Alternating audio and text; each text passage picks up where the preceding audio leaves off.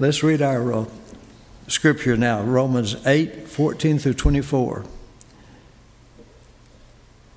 Because those who are led by the Spirit of God are sons of God, for you did not receive a spirit that makes you a slave again to fear, but you received the spirit of sonship, and by him we cry, Abba, Father.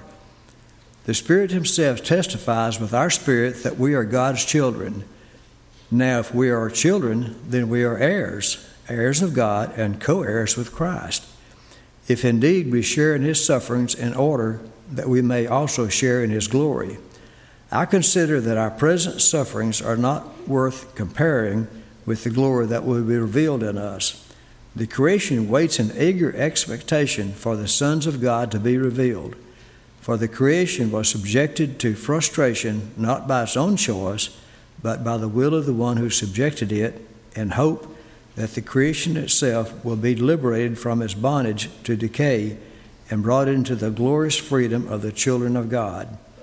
We know that the whole creation has been groaning as in the pains of childbirth right up to the present time.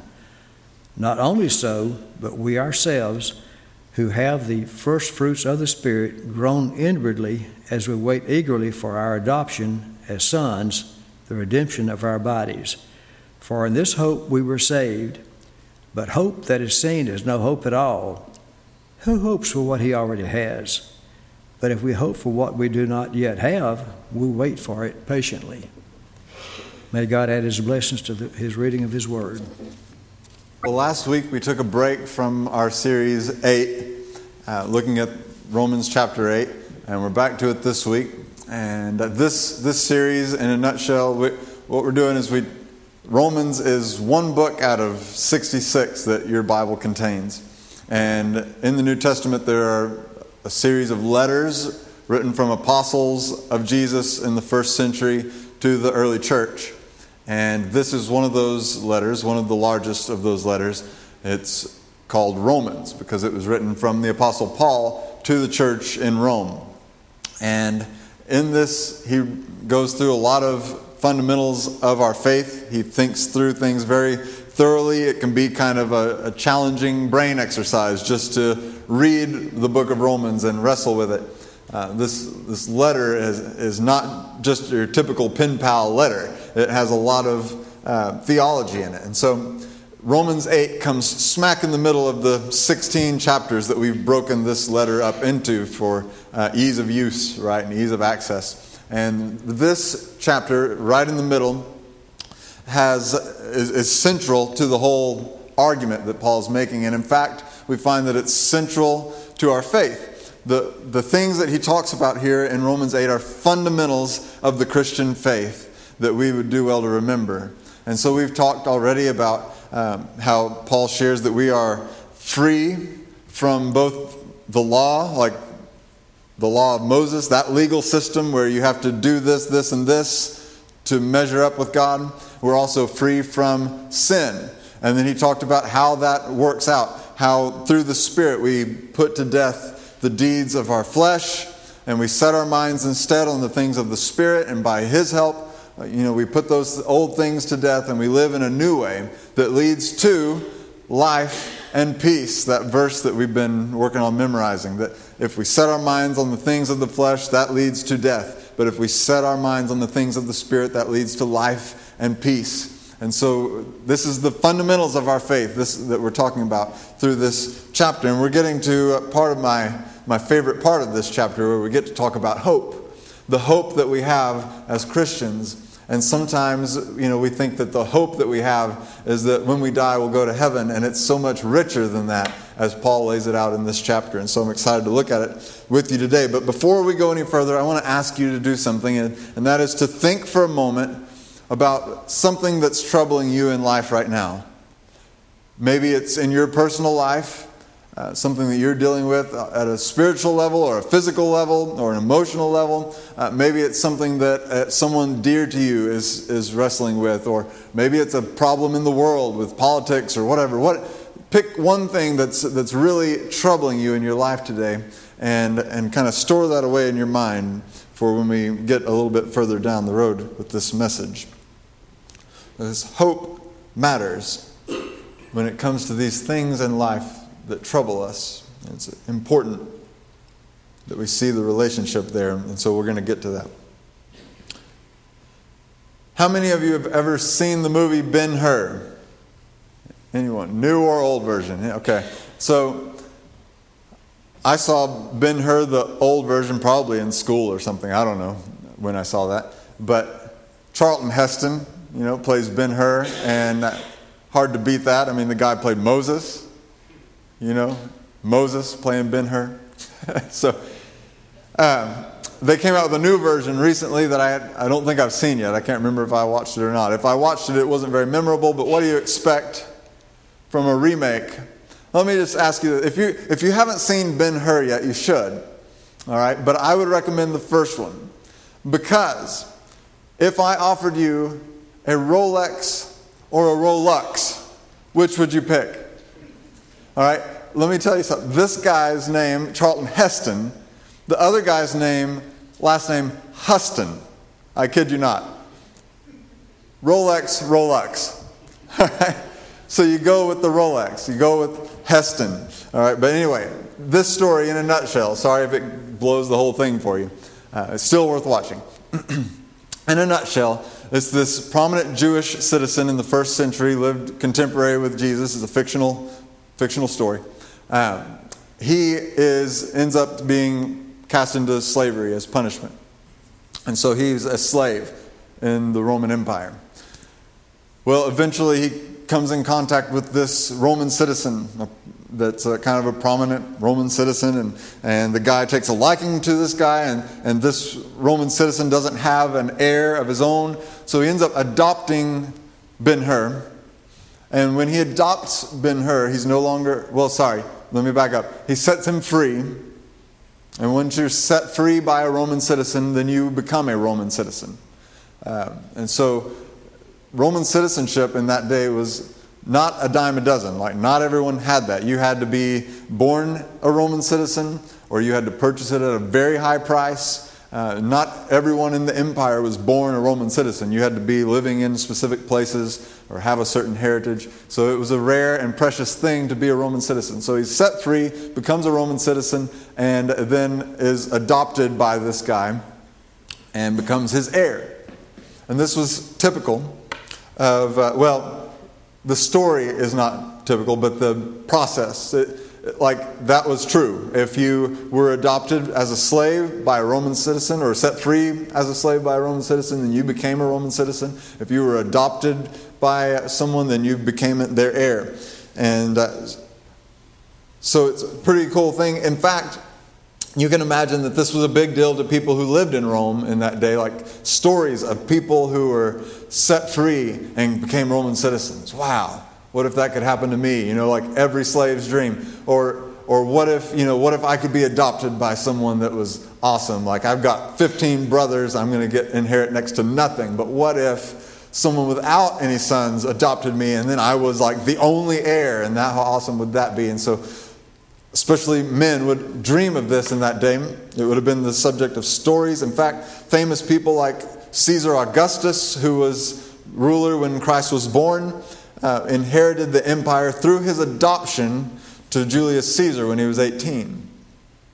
So this was a, a common thing. Of course, he wasn't a slave that was adopted. He was, you know, a rich nephew or something, you know. So, um, but still, this would have been uh, a big deal. Roman citizens, in, in their minds, you know, it's, it would have been akin to like if you're British and you get obsessed with the British royalty and all that, you know, and how it works. And, and so it is in Rome, you would have been, you know, obsessed with the emperor and the empire and the rich people and the senators and how all this stuff, and you could be adopted by one of these people. And, you, you know, Roman citizenship is precious. And what if I became one? And uh, so all this was in the minds of everyone who was lived in the Roman Empire. They heard these stories. They thought about what if it could happen to me and that kind of thing. Well, when Paul starts talking about our hope in Christ, he says that all who are being led by the Spirit of God, so he's picking up right where we left off, that those being led by the Spirit are pursuing a life, you know, life and peace in the Spirit. So those who are being led, these are sons of God. For you've not received a spirit of slavery, leading again to fear, but you've received a spirit of adoption as sons, by which we cry out, Abba, Father. Ladies, this does not leave you out, even though it sounds like it does. This is actually really cool. In, in that culture, uh, if you wanted stability as a female, you were married into stability, right? Like that's how you pursued a, a stable life and provision for yourself is you married into it. Uh, men inherited into it. But like I say, if, if you were one of many sons, then you might not inherit much. Uh, if you were the only son, you might inherit everything. Well, welcome to my life, only son, only child. Tell you what, it's pretty nice. so that was the world that they lived in. And so it was sons who inherited. So by saying that those who are being led by the Spirit of God, these are sons of God, uh, Paul is not excluding women.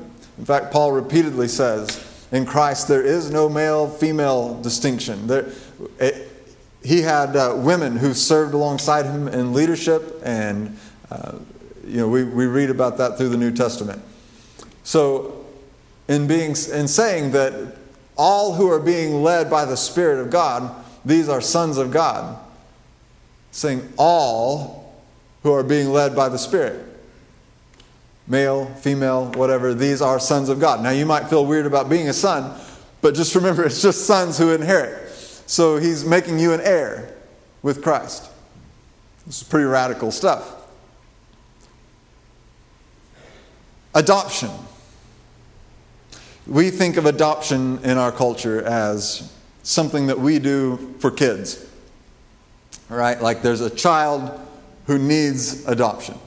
There's a child whose life will be miserable. Maybe they've lost their parents, or uh, maybe their parents just can't care for them, or uh, whatever the case is, and so adoption is there, right? Uh, people adopt children from around the world in, in poor countries where perhaps they'd have a better life here or whatever the case is. And it's always for us about the child. Uh, in Rome, adoption was not about children, it just wasn't. Uh, adoption was about heirs and inheritance.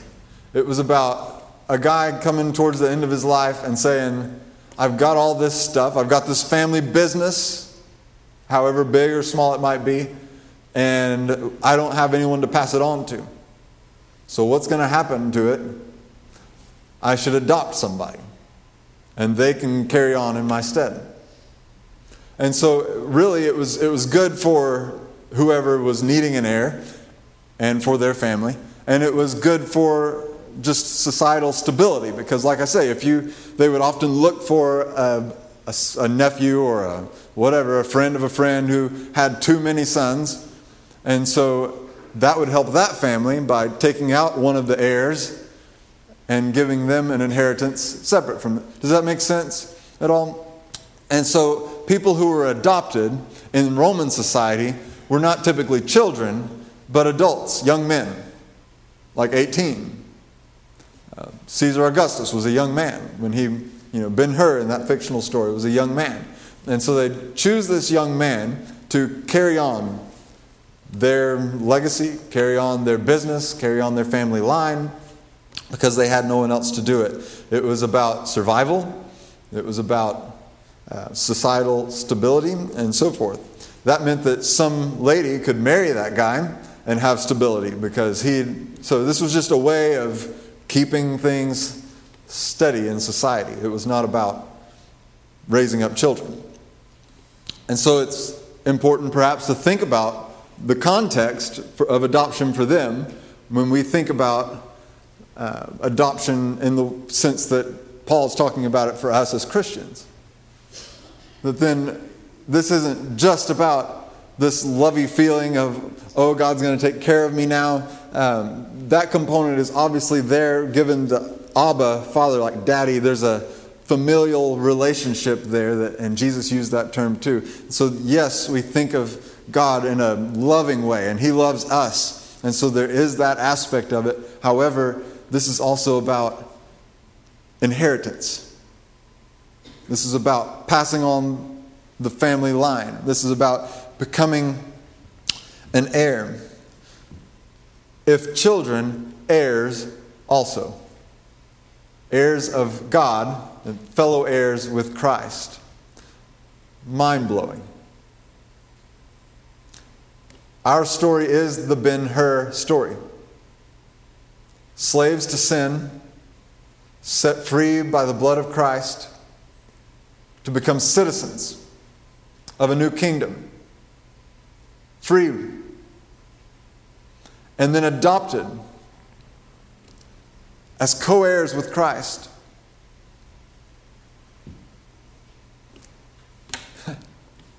this is yours. This is your life. You've been set free and adopted by the King. You're now co heirs with Christ. That doesn't even register in my brain. Like, what? How do we deserve that? We don't. What does Christ inherit? What does Jesus stand to inherit that we are co heirs with him in? Have you ever given that much thought? What is it? Is it just some kind of intangible glory? Uh, is it, you know, are you going to have your own cloud in heaven? Maybe we'll give some of y'all harps, but some of y'all don't need to be messing with music. What are you going to inherit?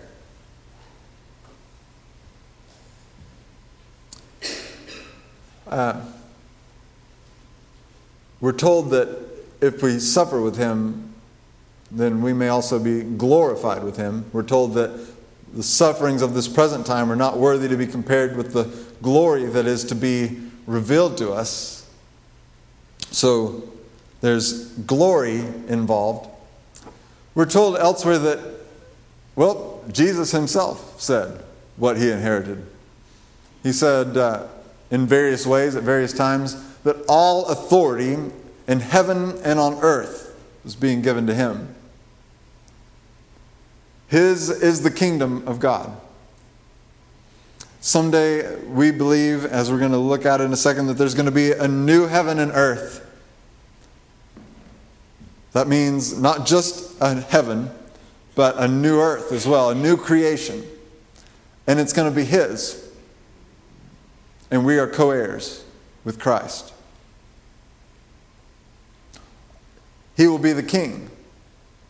And we are co heirs King. He's the firstborn son.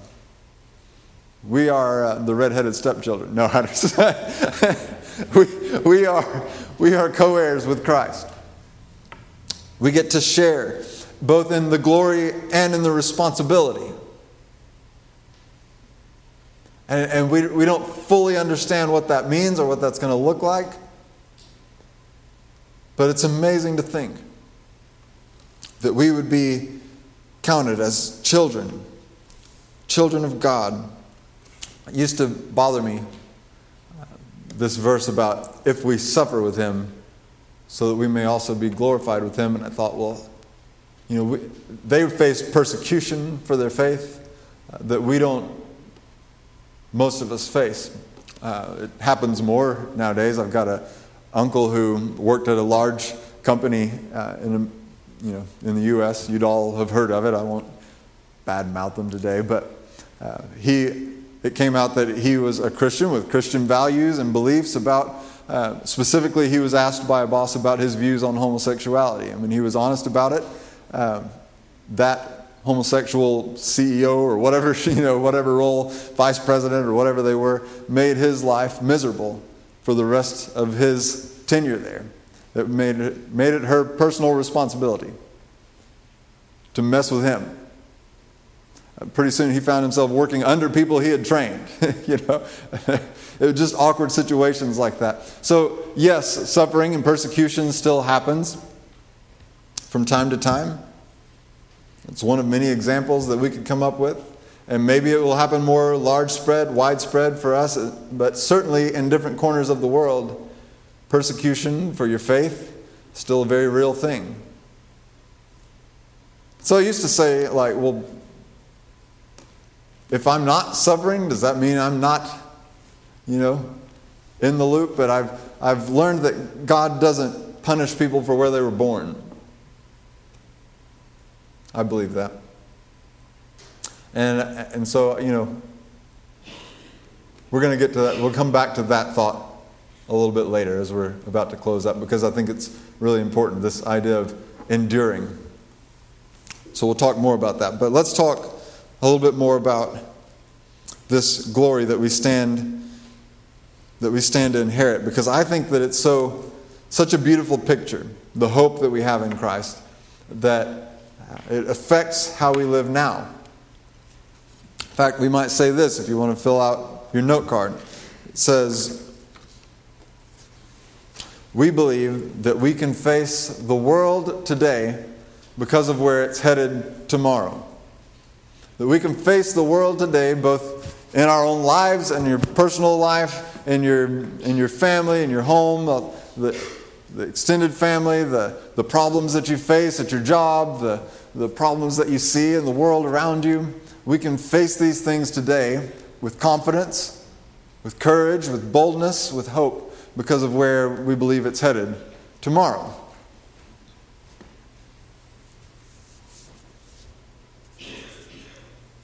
Paul kind of goes off on this side tangent about for a minute about what it is. What is our hope? What is this glory which we wait for? And he says that creation was subjected, subjected to futility, not willingly, but because of him who subjected it, in hope that the creation itself also will be set free from its slavery to corruption into the freedom of the glory of the children of God. That's a mouthful. In a nutshell, like when sin entered the world, the Christian belief is that that corrupted not only human flesh and human spirit, but the whole world, all of creation.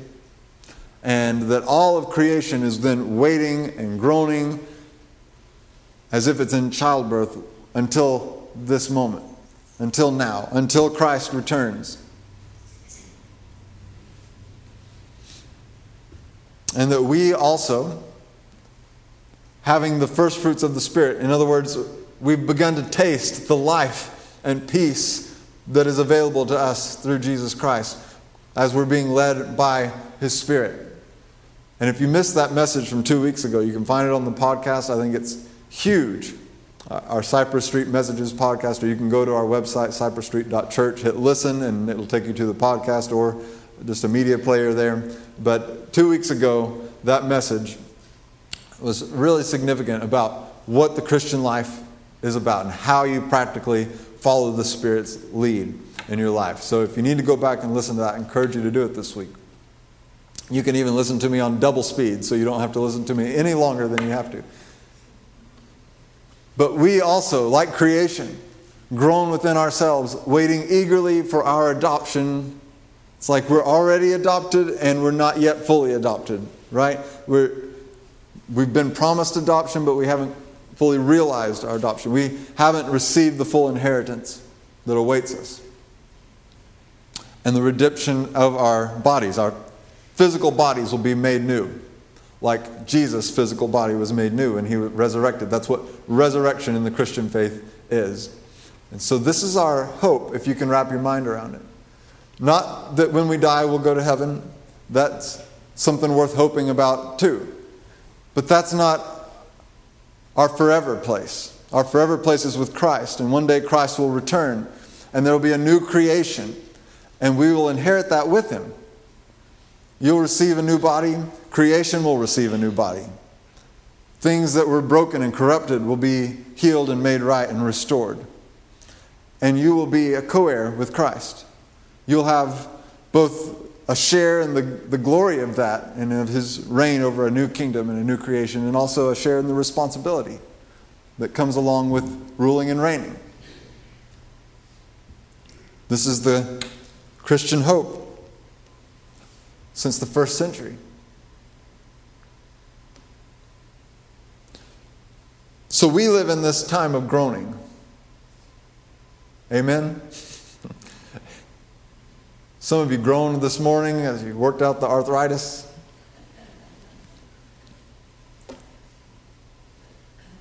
Yeah, we know about groaning. Paul uses it specifically with the illustration, the metaphor of childbirth. By a show of hands, I'm just curious. How many of you have been in the room when someone gave birth to a child? Maybe it was you, maybe it was someone you were supporting. Been there, done that. Quite an experience. In Paul's day, there was no such thing as epidural, no such thing as spinal or anything like that. Guarantee you there was some groaning going on. That's probably putting it mildly, right? In some cases, at least.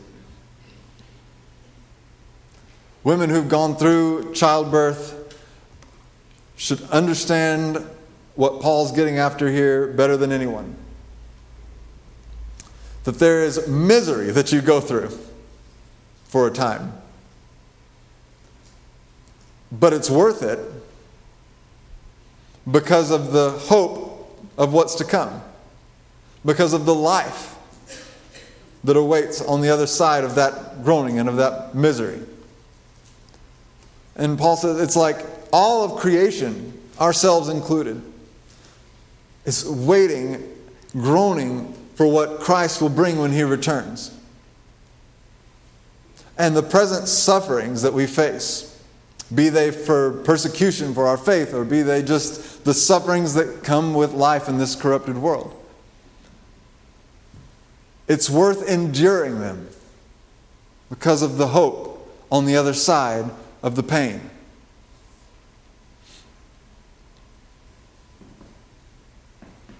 So we have this incredible hope. What do we do with it? Our call as Christ followers is to stand in the middle of the tension between what we hope for but don't yet see, you know, what our life is now, the pain and the suffering of life now, and, and the hope that we have of the future. We stand in the midst of that. We've tasted a little of the life and peace that comes with the Spirit, with following the Spirit. We taste a little bit more each day that we follow the Spirit. We experience more life, more peace. But we're also still in this broken world, in these broken bodies. And we're reminded on a daily basis that all is not as it should be, all is not as it could be, all is not as it will be someday. And our job, our job is to stand in that gap, in the middle, in the tension between a broken world and a glorious hope. And do what?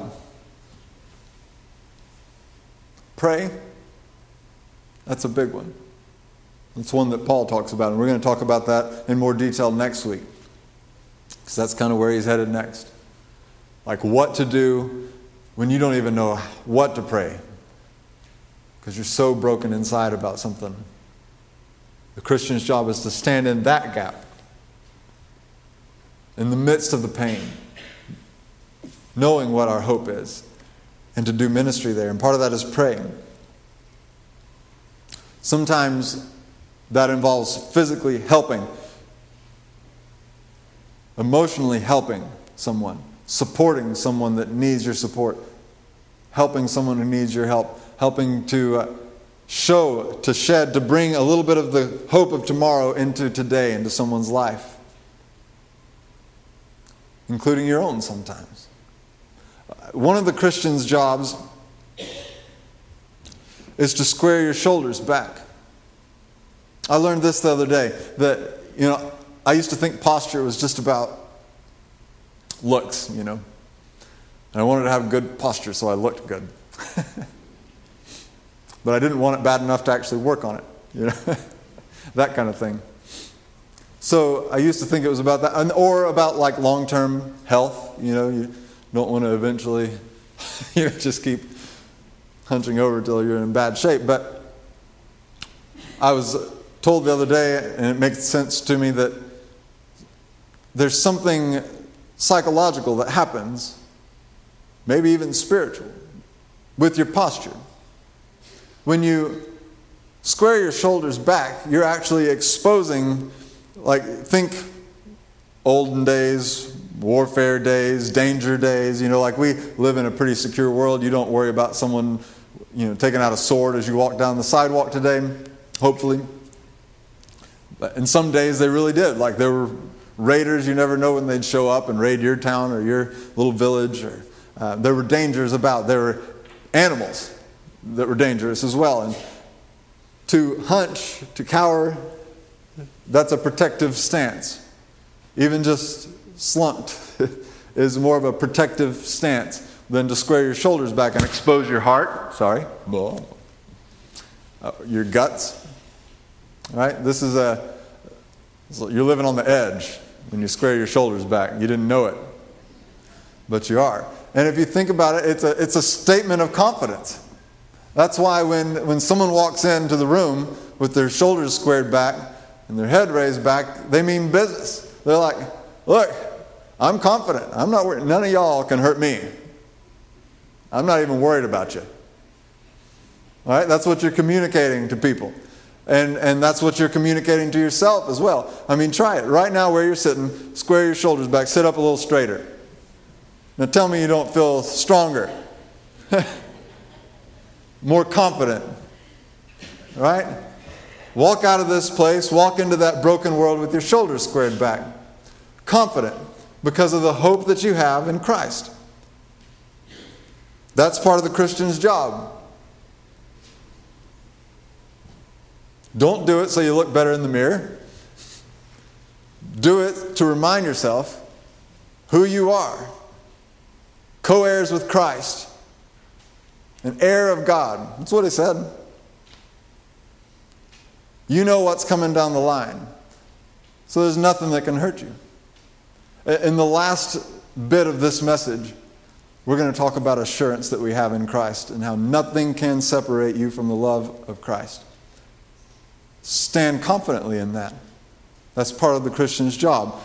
Standing in the tension between this broken world and the glorious hope that we expect and wait for. And part of the Christian's job, according to Paul here, is just to endure. I say just to endure as if that's easy. It's not easy. In their day, the primary question before them these Christians, these first century Christians, was would they endure?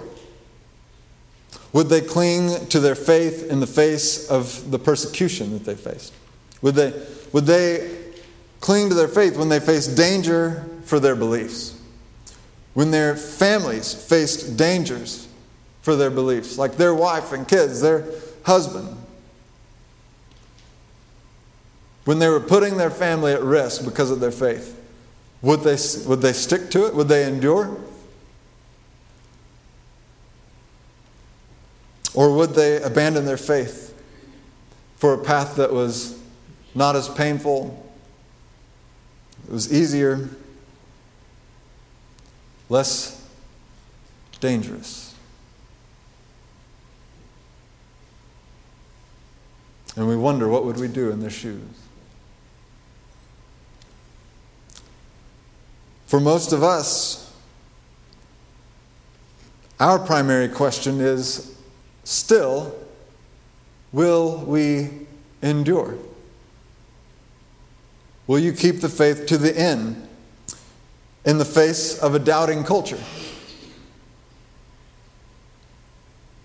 When everyone on TV, every professor in college, every article, and the whole scientific community scoffs at our faith in something beyond the physical, the material?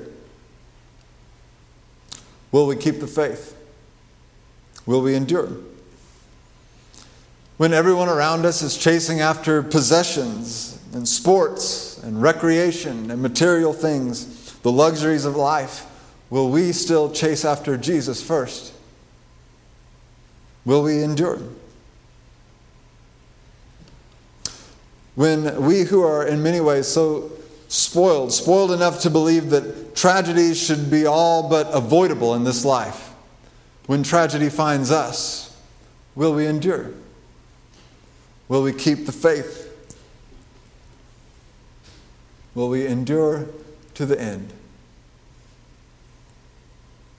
Glory awaits. An inheritance awaits. A new creation awaits. Will you endure? We believe that we can face the world today because of where it's headed tomorrow.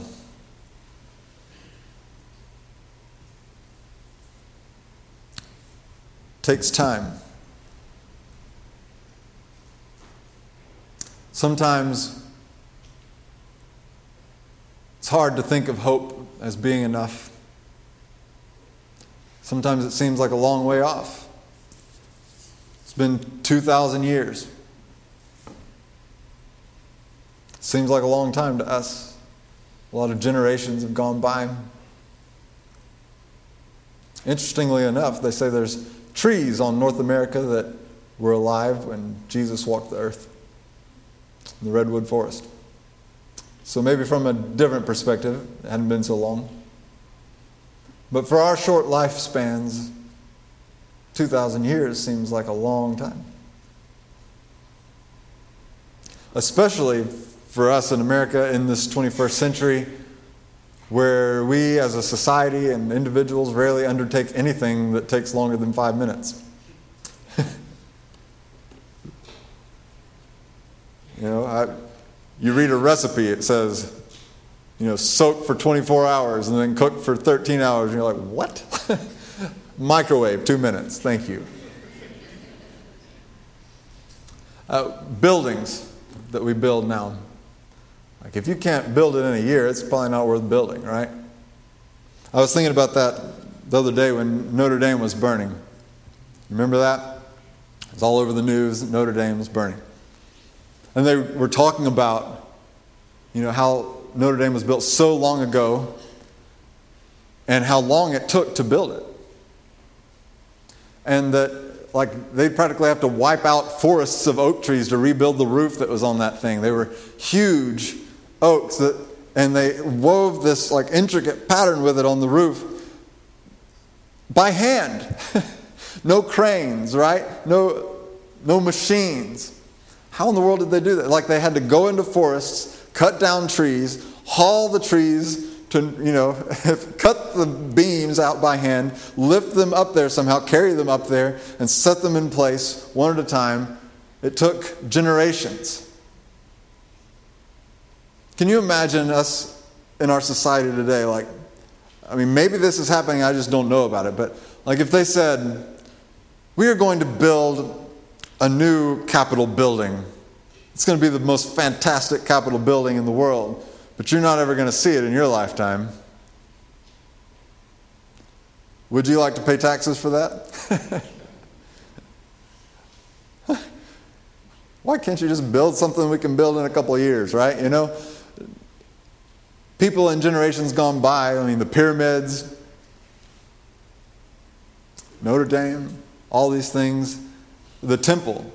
When Jesus walked amongst uh, in the temple in Jerusalem in his day, it was still under construction and had been for generations, and still was. It wasn't completed until around 60 AD or somewhere in there, and it didn't stand for long before Romans tore it back down. But I mean, imagine that. You spent generations building a building, and then the Romans come and tear it down. But people used to have patience for this kind of thing.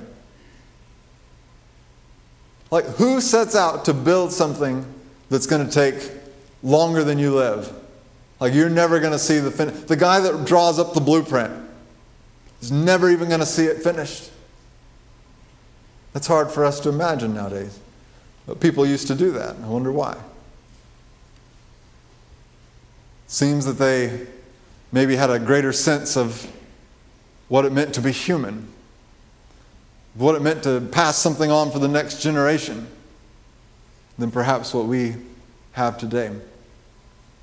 And maybe that's part of the reason that we have such a hard time wrapping our minds around hope. But here's what hope is.